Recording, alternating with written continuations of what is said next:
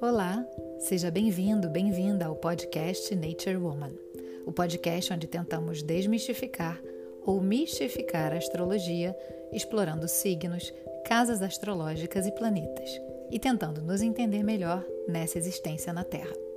Lembrando sempre que não passamos de meros aprendizes e que o céu é infinito.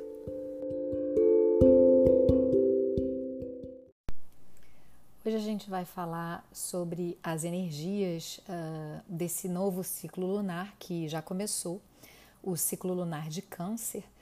E, e, é muito interessante né, pensar que esse ciclo ele já começa com a Lua em Câncer, né? A gente começou com o ciclo da Lua nova em Câncer, é, com o Sol em Câncer, com Mercúrio em Câncer, com uma série de planetas retrógrados. Então, se a gente já sentia toda essa nutrição, esse colo, né, esse carinho de mãe, essa nostalgia do passado, imagina agora com esse céu tão canceriano.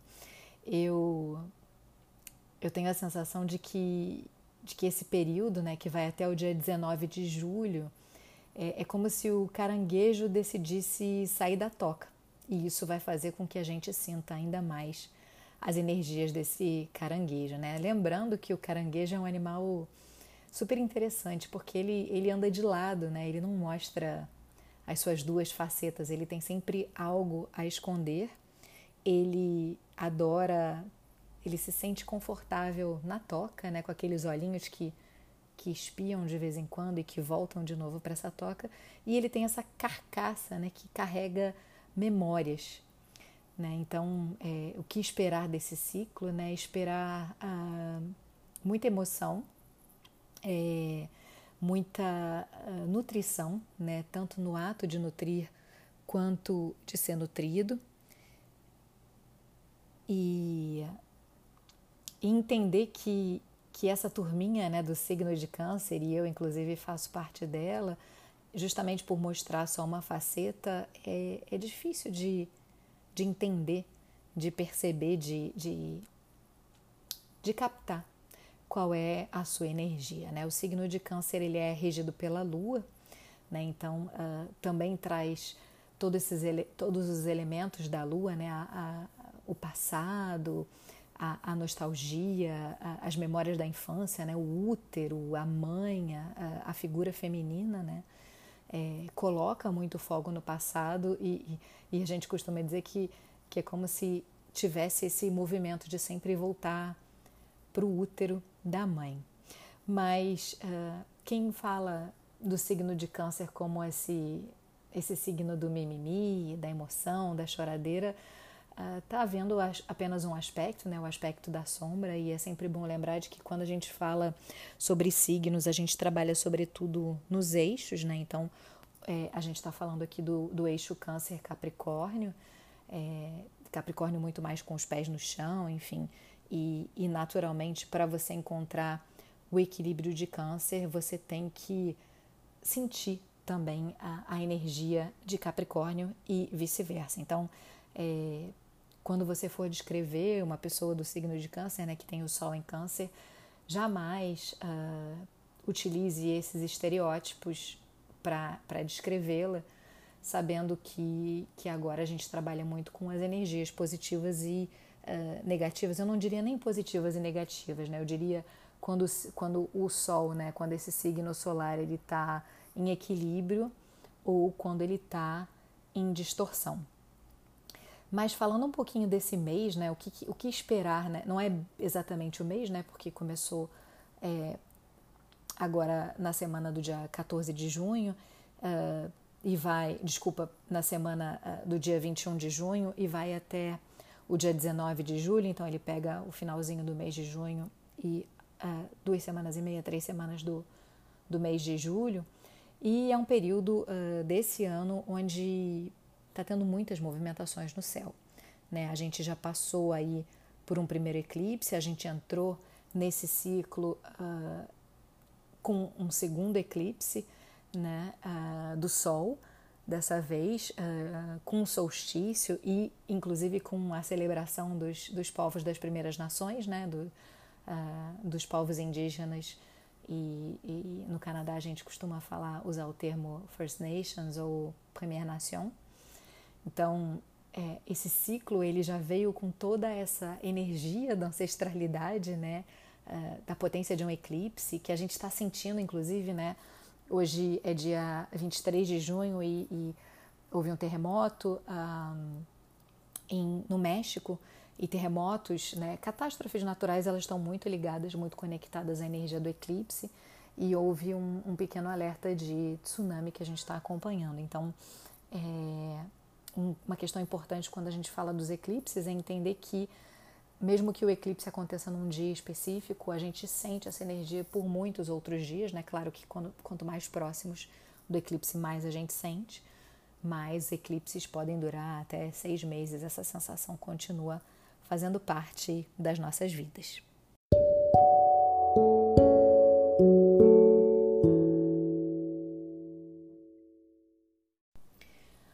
Agora eu vou falar um pouquinho sobre os trânsitos uh, mais importantes dessa lunação, né, a sétima lunação do ano. É importante a gente entender que as lunações, né, quando a gente fala dos períodos de lunação, a gente segue o ano completo, né? Mas se você não trabalha com calendário gregoriano, se você trabalha com calendário astrológico, o ano começa em março, né, com a entrada uh, do, do, no signo de Ares. Mas essa sétima lunação, ah, ela tem diversos trânsitos e eu te indico pegar um papel, é, uma caneta ou mesmo abrir aí o teu Google Agenda ou ainda entrar lá no site da Nature Woman e dar uma olhadinha na parte gratuita, né, de conteúdo gratuito, a gente tem um calendário que você pode, inclusive, conectar ao teu calendário uh, do Google, né, a tua Google Agenda, para poder acompanhar esses trânsitos de pertinho. E, e, eu vou atualizando e vou colocando informações, enfim, é uma maneira mais fácil de poder acompanhar, sobretudo nesse momento que a gente está com seis planetas retrógrados. Então, no dia 21 de junho, a Lua entrou oficialmente em Câncer, né? É, e é um momento muito oportuno para focar no lar, na nossa casa, né? Pensar uh, naquele buraquinho de areia ali do, do caranguejo e, e, e vivenciar esse ciclo privilegiando e, e, e, focando no que, que é esse lar para a gente, né? o que, que é esse pertencimento. E é interessante a gente pensar que é, aqui no Canadá a gente está saindo né, da, da, da quarentena, a gente está podendo sair mais, se conectar com outras pessoas, enfim, cada vez mais está abrindo espaço para essa troca. No Brasil ainda não está acontecendo isso, ao contrário, né? A recomendação é continuar em casa. Então, o que, que é essa casa, né? Como a gente se sente em casa. É claro que a gente uh, começou a compreender que existem vários tipos de casa, existem várias situações, né? E que o ato de ficar em casa não é tão simples quanto a gente imagina, né? Existem várias uh, questões aí envolvidas, né? Quando você tem, por exemplo, uma família, né? Filhos, quando você mora num ambiente que não é tão agradável, quando você tem um relacionamento difícil. Uh, a própria relação né, é, em casa com o trabalho, né, como você separa é, a, o teu ambiente profissional do teu ambiente pessoal, enfim. Então, eu acho que vale a pena a gente pegar esse momento para refletir sobre essa questão da casa. No dia 22 de junho, uh, Netuno ficou retrógrado né, ontem em Peixes é, e ele fica retrógrado pelos próximos cinco meses. Então, o que, que é essa sensação que Netuno traz para gente? Né? Netuno é, é, é, o senhor dos mares, né? Um, na mitologia grega é Poseidon. Na mitologia afrodescendente, uh, a gente faz muitas conexões com o Iemanjá, né? o senhor dos mares. Então, é como se ele levasse a gente a navegar num, num mar de sonhos e fantasias. Né? Netuno é o planeta uh, de peixes, do signo de peixes, então tem todo esse lado uh, do, da imagem, do, do, da sensibilidade, da conexão com o desconhecido, uh, da mediunidade, né? E, e, quando a gente leva isso para a retrogradação de Netuno, né? É, retrogradação, eu costumo dizer que sempre que um planeta está retrógrado, é como se ele trouxesse um R para a nossa vida, né? Repensar, reavaliar, reconectar, reagir, um, reconsiderar, enfim, tudo que, que, que faz a gente refletir sobre o que está acontecendo. Então, Netuno é, é, retrógrado em peixes, né, essa, essa questão dos sonhos, da fantasia, ele leva a gente uh, para rever né, esse horizonte, para repensar essa, o, que, que, é, o que, que é sonho e o que, que é realidade, né, o que, que não passava de uma grande ilusão. Depois disso, no dia 25 de junho, depois de amanhã, Vênus, que estava retrógrada, ela volta ao curso direto no signo de Gêmeos, dando mais versatilidade aos relacionamentos e ao que a gente valoriza, né? Vênus, ah, seu, ah, na mitologia é a mitologia grega é Afrodite, né? E Vênus fala muito sobre ah, como a gente se relaciona com o outro, como a gente ama, como a gente é amado. Enfim, então ele voltando para esse curso direto, né, deixando de ser retrógrado, é, coloca a gente para refletir sobre nossas relações, sobre nossa maneira de amar e de ser amado. No dia 27 de junho, ainda uh, para concluir uh, o mês de junho, a gente tem dois trânsitos, né? Primeiro, Marte entra em Ares, Marte, né, uh, o senhor da guerra, da força, da, impetuosi da impetuosidade em Ares, que também tem essa coragem, essa ação, essa, essa vontade de agir. É, ele chama a gente para arregaçar as, manda, as mangas, né? Que o guerreiro está do nosso lado e, e, e, é como um chamado para ação mesmo. É óbvio que é importante a gente pensar que é, a gente, de novo, lembrando o que eu falei no início, né? De, de se manter em equilíbrio. Então, nem tanto o sol, nem tanto a terra. É, tomar cuidado para você não ter essa energia distorcida, né? Porque a distorção ela pode ser tanto na ausência, né, na falta, quanto no exagero. Então, tomar cuidado para não ter essa impetuosidade, essa impulsividade no exagero. É importante aí, quando eu falo desses trânsitos, localizar esses planetas no teu mapa natal, né? Vem que casa ele está atuando, com a energia de que signo para você entender como isso vai uh, atuar especificamente no teu no teu signo, né? No, na, na verdade, não no teu signo, no teu no teu dia a dia, né? Como esses trânsitos que estão acontecendo no céu, como eles refletem em você aqui na Terra. E para fechar o mês de junho, no dia 30, a gente tem Júpiter, né, o grande benéfico, é, conjunto a Plutão. Então, Plutão ah, fala sobre os ciclos, né, vida, morte, vida, é, e quando a gente une aí Júpiter e Plutão, é, é como se, se esses dois planetas levassem a gente para refletir sobre crises e oportunidades. Então, é, isso também é um momento que, que já está acontecendo, né? Muitas pessoas que uh, perderam seus empregos ou que viram uh, na quarentena uma oportunidade para repensar suas carreiras, né? Então, no dia 30 de junho tem esse trânsito aí, essa, essa conexão de Júpiter com Plutão, e, e que é legal você olhar onde estão esses dois planetas no teu mapa para entender o que, que isso quer falar com você. É, além disso, a posição em Capricórnio, né? Júpiter está conjunto a Plutão é, em Capricórnio, é, e Capricórnio também te leva muito para ação, para as listas, né? para a racionalidade, para o fazer e para o agir. Então, ele potencializa ainda mais esse encontro, levando a gente para o mundo.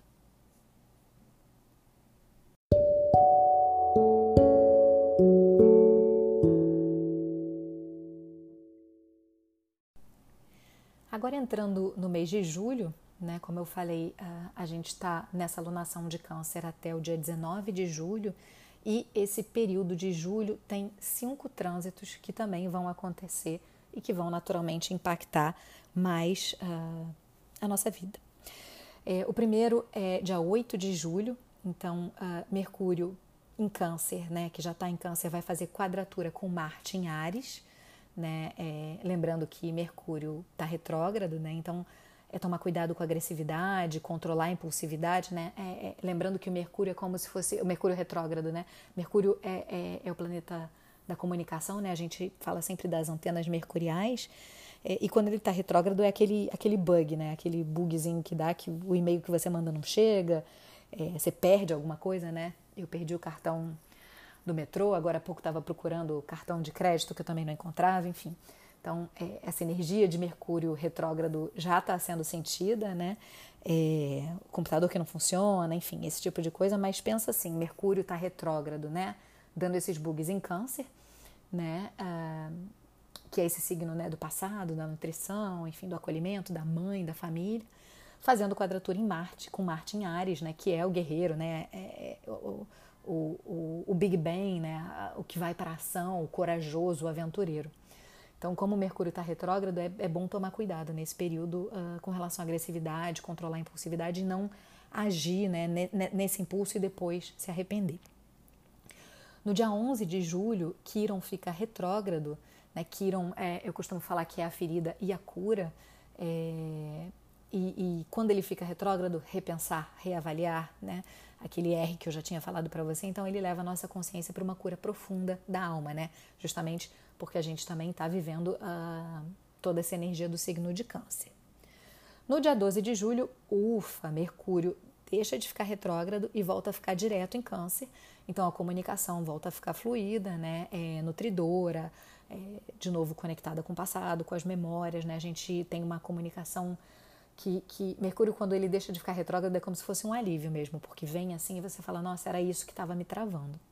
Ao mesmo tempo, o Sol faz trígono com Netuno em peixes, trazendo brilho para nossa, pra mais inspiração e compaixão, né? Então, 12 de julho finalmente, depois de tantos ciclos, enfim, tantas coisas, e aliás, eu nem falei aqui, né, mas uh, na madrugada do dia 4 para o dia 5 de julho, a gente tem mais um eclipse, né, o eclipse de lua cheia em Capricórnio, né, ou seja, mais uma vez ativando esse eixo Câncer-Capricórnio, né, é, e o ideal é, é dar uma de caranguejo e ficar na toca enquanto ele passa, né, as energias dos eclipses são super fortes, né, como eu falei, elas, inclusive, trazem questões na Terra, né? É, movimentos naturais, né? Ah, enchentes, tsunamis, terremotos, né? E muita gente pergunta, né? Eu faço algum ritual no eclipse? Não, não olha, não, não mexe com a energia do eclipse. É, fica em casa, fica quietinho, respeita, né? É, se conecta com, com essa lua, mas, mas permita que ela, que ela faça o que ela tem que fazer e, e, e seguimos adiante. Então era só para voltar, porque eu disse que a gente tinha cinco movimentos é, específicos no, no, mês de julho, mas na verdade, contando com o eclipse, a gente tem seis. A madrugada do dia 4 para o dia 5, o dia 8 de julho, onde tem Mercúrio em Câncer, quadratura com Marte em Ares, dia 11 de julho, onde a gente estava falando dessa, dessa Quiron que está trazendo essa cura profunda da alma, no dia 12 de julho, onde ufa, né, Mercúrio uh, volta a ficar direto em Câncer, então a comunicação volta a ficar fluida. E aí, os dois últimos ciclos, né, o dia 14 de julho, o Sol em Câncer, em oposição uh, de Júpiter em Capricórnio.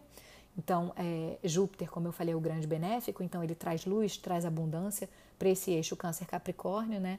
É, e pede para a gente manter esse senso prático, que é o que o signo de Capricórnio traz para a gente. E no dia 15 de julho, o Sol, que está em Câncer, vai ficar em oposição a Plutão em Capricórnio, né? Trazendo uma espécie de insatisfação, né? É, é de novo, Plutão é vida, morte, vida, né? Esses ciclos de começos e fins, é, e, e, e, ele vai levar a gente a, a cavar né, fundo para chegar na verdade das coisas. Enfim, é, é um mês bem intenso, com, com muita energia no céu, né? A gente vai passar agora pelo último eclipse, né? Já passamos por dois eclipses, essa, essa tríade de eclipse bem forte. É, e, e o que eu espero é que você tenha um mês de carinho, de nutrição, de afeto, de memórias, né? É capaz desse mês você receber fotos do passado, né? Conversar mais com a tua mãe, se isso for possível, né? Se conectar com a tua história. Né? E, e, é engraçado a gente pensar que, que a nossa história fala muito sobre quem a gente é. Então, se você tiver em dúvida, né? Sobre um relacionamento, sobre uma profissão, assim, se conecta com essas energias é, lembrando que um novo ciclo, né, é, ele começa com a lua nova, né, que, que ainda é escuridão no céu, é, e que depois ele passa pelas outras três fases da lua, né, fazendo esse processo de um, aprendizado.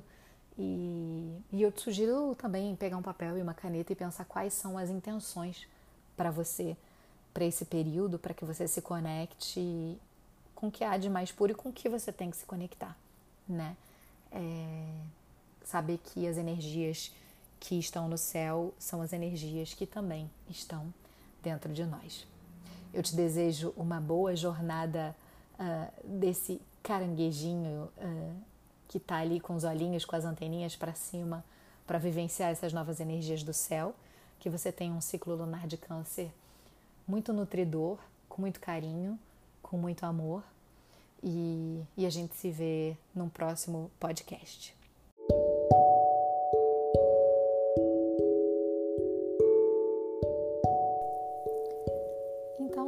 Curtiu esse podcast, eu te convido a acompanhar ele pelo Spotify ou por outro lugar que você esteja acompanhando. Te agradeço pela sua escuta, por esse tempo que você dedicou a aprender algo novo. É, eu reconheço e agradeço por é, esse tempo que você disponibilizou para mim. E te convido também a me acompanhar nas redes sociais, no Facebook, no Instagram. Eu tenho um perfil tanto em inglês quanto em português. Faço leitura de mapa em português, inglês, francês e também em espanhol. Então, se você também quiser marcar sua consulta, se você sentir que esse chamado é para você, é só me procurar nas redes sociais ou mesmo no site naturewoman.me. E eu te espero num próximo podcast, onde a gente vai continuar desvendando o céu que é infinito. Um abraço e até o próximo podcast.